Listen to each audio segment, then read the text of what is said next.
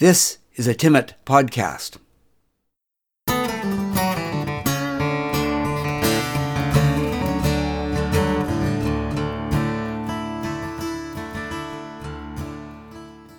This podcast is part of the series On the Marge. This episode is part of the second series. Chronologically, it falls somewhere before episode 35. The title of this episode is Whatever It's Worth. Whatever It's Worth. It started out like a normal B&B booking. Nigel called from Victoria. He had an English accent, and I answered all his questions. Yes, we were the bed and breakfast that Brisbane Brian had blathered about in his blog. Yes, we could accommodate a four-person family group two winter weeks from now, Thursday, Friday, and Saturday. Yes, a bedroom with a private bathroom for a couple. Yes, two other bedrooms with shared bath for singles would be fine. No, there would be no other guests, because we only had the three B&B rooms. Full payment arrived as an email transfer within minutes of the phone call, so everything was set. This was welcome, because we didn't get as many bookings in the winter, and we'd been going through sort of a dry spell.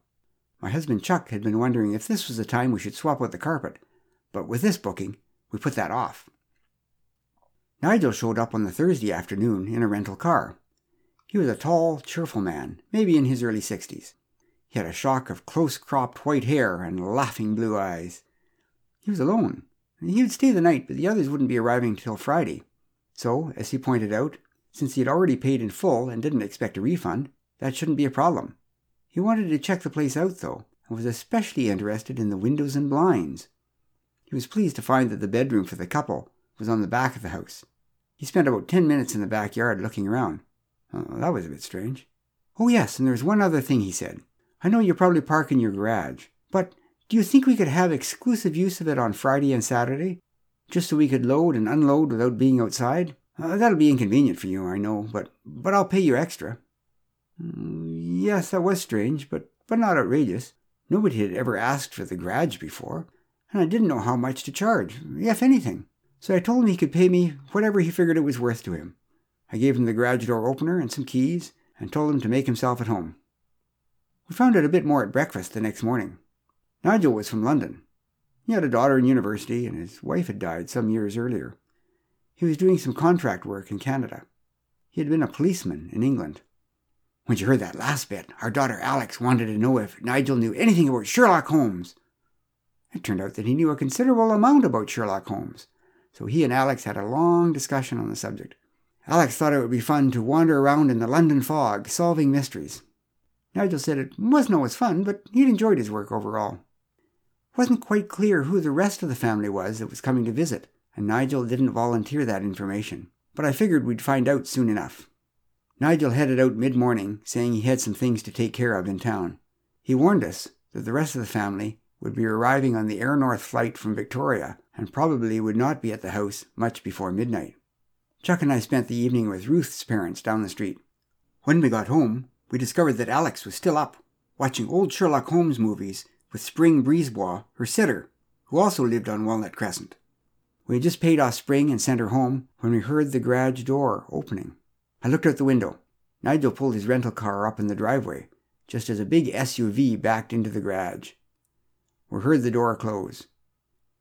Nigel came in the front door, just in time to introduce us to the others as they came in from the garage. If Nigel was tall, fair, and relaxed, then Rupert, who was first in from the garage, was short, dark, and nervous, about twenty years younger than Nigel. He scanned the whole room suspiciously before he politely, but clearly disinterestedly, shook our hands. Then in came the couple. Nigel introduced us to the man he referred to only as H, and the woman who was M. They looked familiar. They looked very familiar. They looked just like the photos in the newspapers and on the supermarket tabloids. Yes, I was 100% sure that H's grandmother was on every loonie, and not on the side with the bird. I glanced at Chuck and could see that he recognized them too. But we gave them the standard reception and asked about their flight. H explained that Air North had been quite accommodating, slipping them into front row seats at the last moment and getting them off quickly. And the warm cookie was wonderful, exclaimed M. It was late, and I didn't try to explain that Air North always treated just about everyone like royalty. We were all tired, so we decided on a time for breakfast, and then went to bed. We got to know our guests better the next morning over a leisurely breakfast. By then we dropped all pretense, and H and M became Harry and Meghan. They had come to Whitehorse to go dog sledding. Their son was back in BC with his nanny. It was difficult for them even just to go out for a walk back there. And just like any young couple, they were wrestling with work-life balance between starting a business and having family time. Rupert wasn't nearly as communicative. He ate quickly as his eyes flicked around the room, observing and evaluating. Uh, no, he hadn't been a policeman. He'd been in the military before, in the special something service. It was a bit vague. Now he and Nigel were helping Harry and Meghan. Alex was disappointed that nobody other than Nigel knew much about Sherlock Holmes, even though they all came from England. Then they headed out for a day of dog sledding. Rupert, Harry, and Meghan climbed into the SUV in the garage. And then, as if on a signal, the garage door opened, and the SUV zoomed out of the garage and down Walnut Crescent, closely followed by Nigel in the rental car. It took about ten seconds, and they were gone. It was almost as if they had done this before. It was early afternoon when I glanced out the window and noticed the car in front of our house. The driver was sitting at the wheel and the car was idling. Well, that was unusual.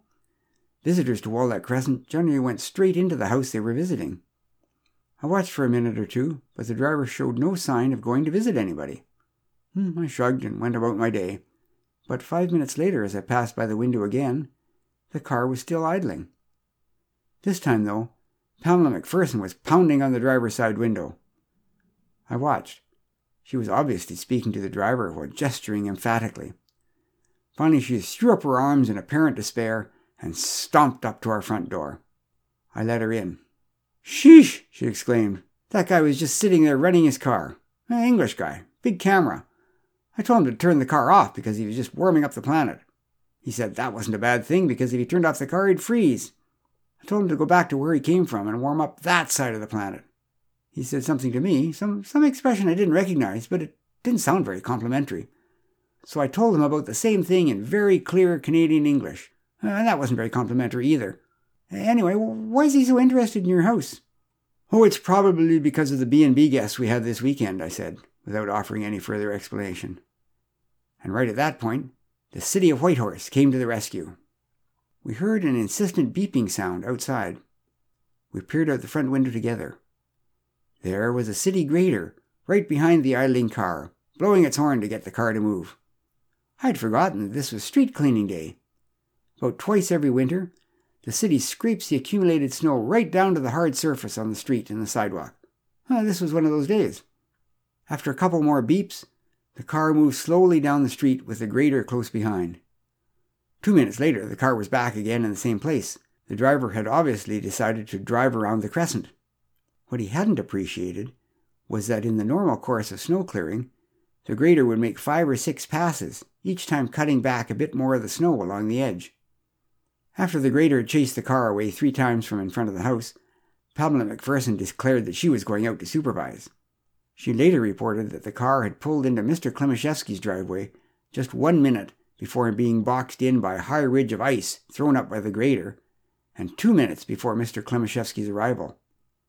Pamela observed that Mr. Klimaszewski's ability to be verbally abusive greatly outstripped that of the guy driving the car, although maybe the English guy learned some useful new Canadian vocabulary. By the time our visitors returned in the late afternoon, the grader had finished, leaving a high windrow of snow in the middle of the street essentially dividing Walnut Crescent into two narrow lanes. The city would come back and truck the snow away in a day or two, but the result was that there was no room to park on the street without blocking traffic. The idling car had disappeared. The garage door opened, the SUV quickly backed in, and the door closed again, just like the night before. Nigel parked in the driveway. The dog sledding had been a great success. Meghan had loved the dogs. Harry had loved the speed, Nigel and Rupert loved the fact that there was nobody else around.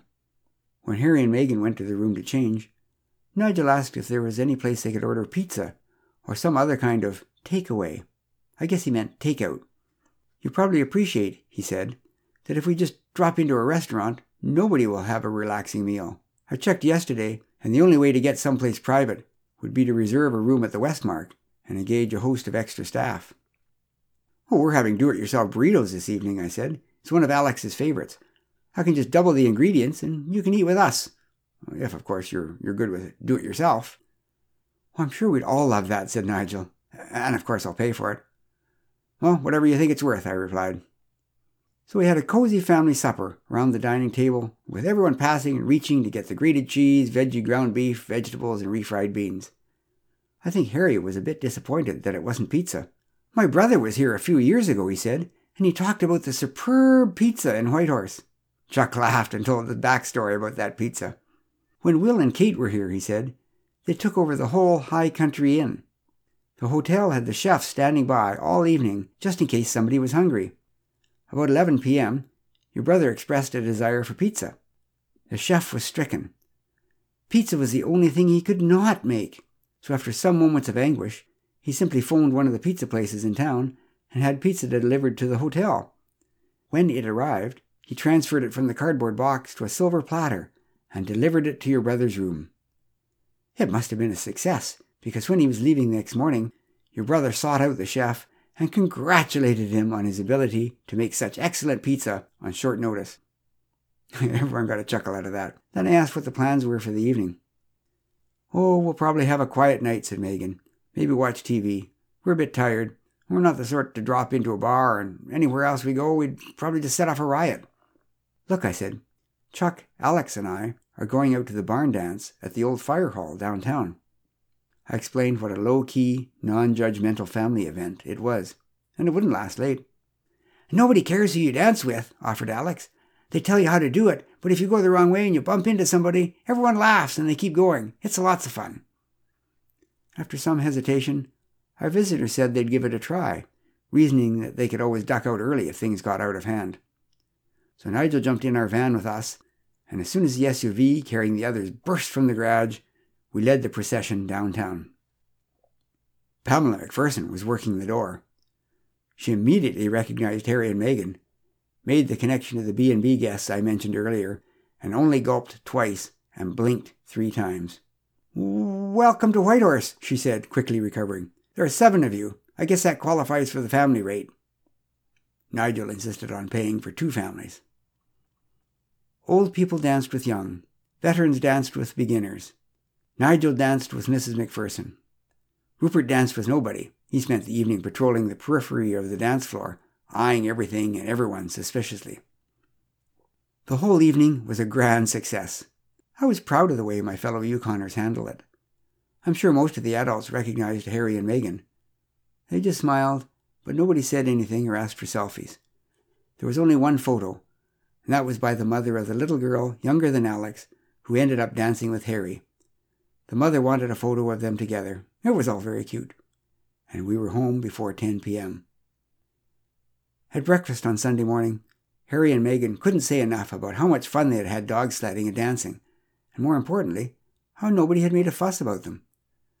You all made us feel like part of the family, like we belonged here.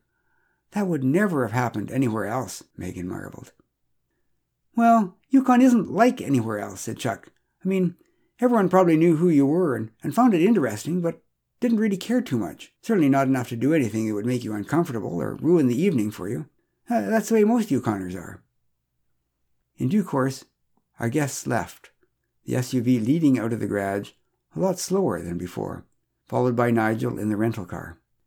A day later, he sent us a generous email transfer. I guess he thought the burrito family supper and exclusive use of the garage were worth a lot. My cousin in England sent me a Facebook message a few days later. Look, he wrote, Meghan and Harry were in Yukon. Did you see them? He sent us a link to a UK news article that showed the front of our house with the garage door three quarters closed. According to the article, security had been extremely tight during the visit, and that was the only photo that the photographer had managed to snap. The article identified the Walnut Crescent Bed and Breakfast as the location of the secret royal refuge in Yukon. That generated a flurry of inquiries and two bookings for the summer. Ah, yes, and one more booking. Meghan and Harry are coming back in July, with Archie this time. Maybe we'll have pizza. This has been a Timmit podcast in a series called On the Marge. The instrumental intro and exit are courtesy of Kate Weeks. If you would like more of these podcasts, check out the podcast website at timmit.ca slash podcasts. That's T-I-M-M-I-T dot C-A slash podcasts.